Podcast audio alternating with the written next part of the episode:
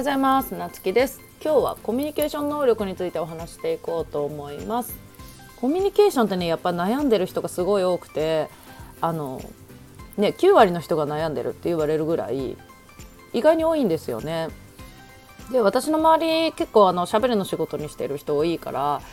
あんまり少ないんだけどまあでもやっぱり普通のサラリーマンの人とかお客さんとかやっぱりコミュ力低いなって思う人やっぱりいますねそういうふうにあのなんでそういうふうにあのコミュ力高いの？みたいにやっぱり言われることが多いんですねそういう方から。でそういう相談もやっぱりよく受けます。でえっと、コミュニケーションっていうとなんかみんなよくしゃべる人がコミュニケーション上手って思いがちなんだけど実はそうではなくてあのあのね聞くのが上手な人まあこれ最近なんかよく私も目にするんだけど、うん、聞く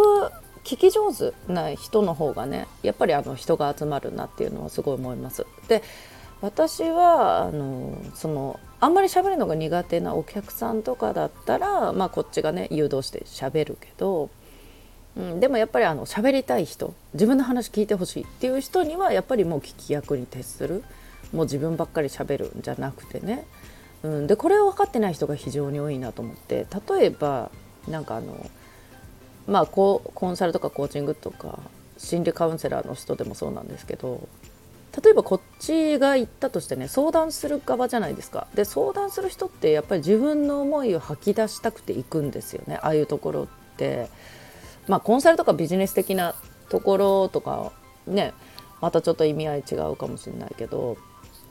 うん、だけど基本的にこっちが抱えてるモヤモヤを聞いた上でそれに対して答えるっていうのが基本なんですね。だけどなんか最初のあのこういうことについて悩んでますって言った瞬間にもう一方的にしゃべる人っていうのはなんかやっぱり全然ねあのこっちの相談してる側のフラストレーションもたまるしななんか自分の相談内容と違うんだけどなとかまあ、例えばそれがカウンセラー的なそのスピ系の人とかだったらなんかその、ね、こっち相談したくてこういうモヤモヤ聞いてほしくて言ってるのに相手が一方的にしゃべるみたいな人もねやっぱり結構いるんですよね。でコミュニケーション能力高める目的ってやっぱ人間関係をうまくしたいとかまあそういうことじゃないですか例えば相談して答えるもそうなんだけど、まあ、そこで信頼されるとかっていうこともそうなんだと思うんだけどそこで一方的にしゃべるとねただの押し付けになっちゃうんで、まあ、そこはねほんと気をつけた方がいいかなと思います。うん、ということで今日はコミュニケーション能力についてお話ししていきました。それではまたお会いしましょ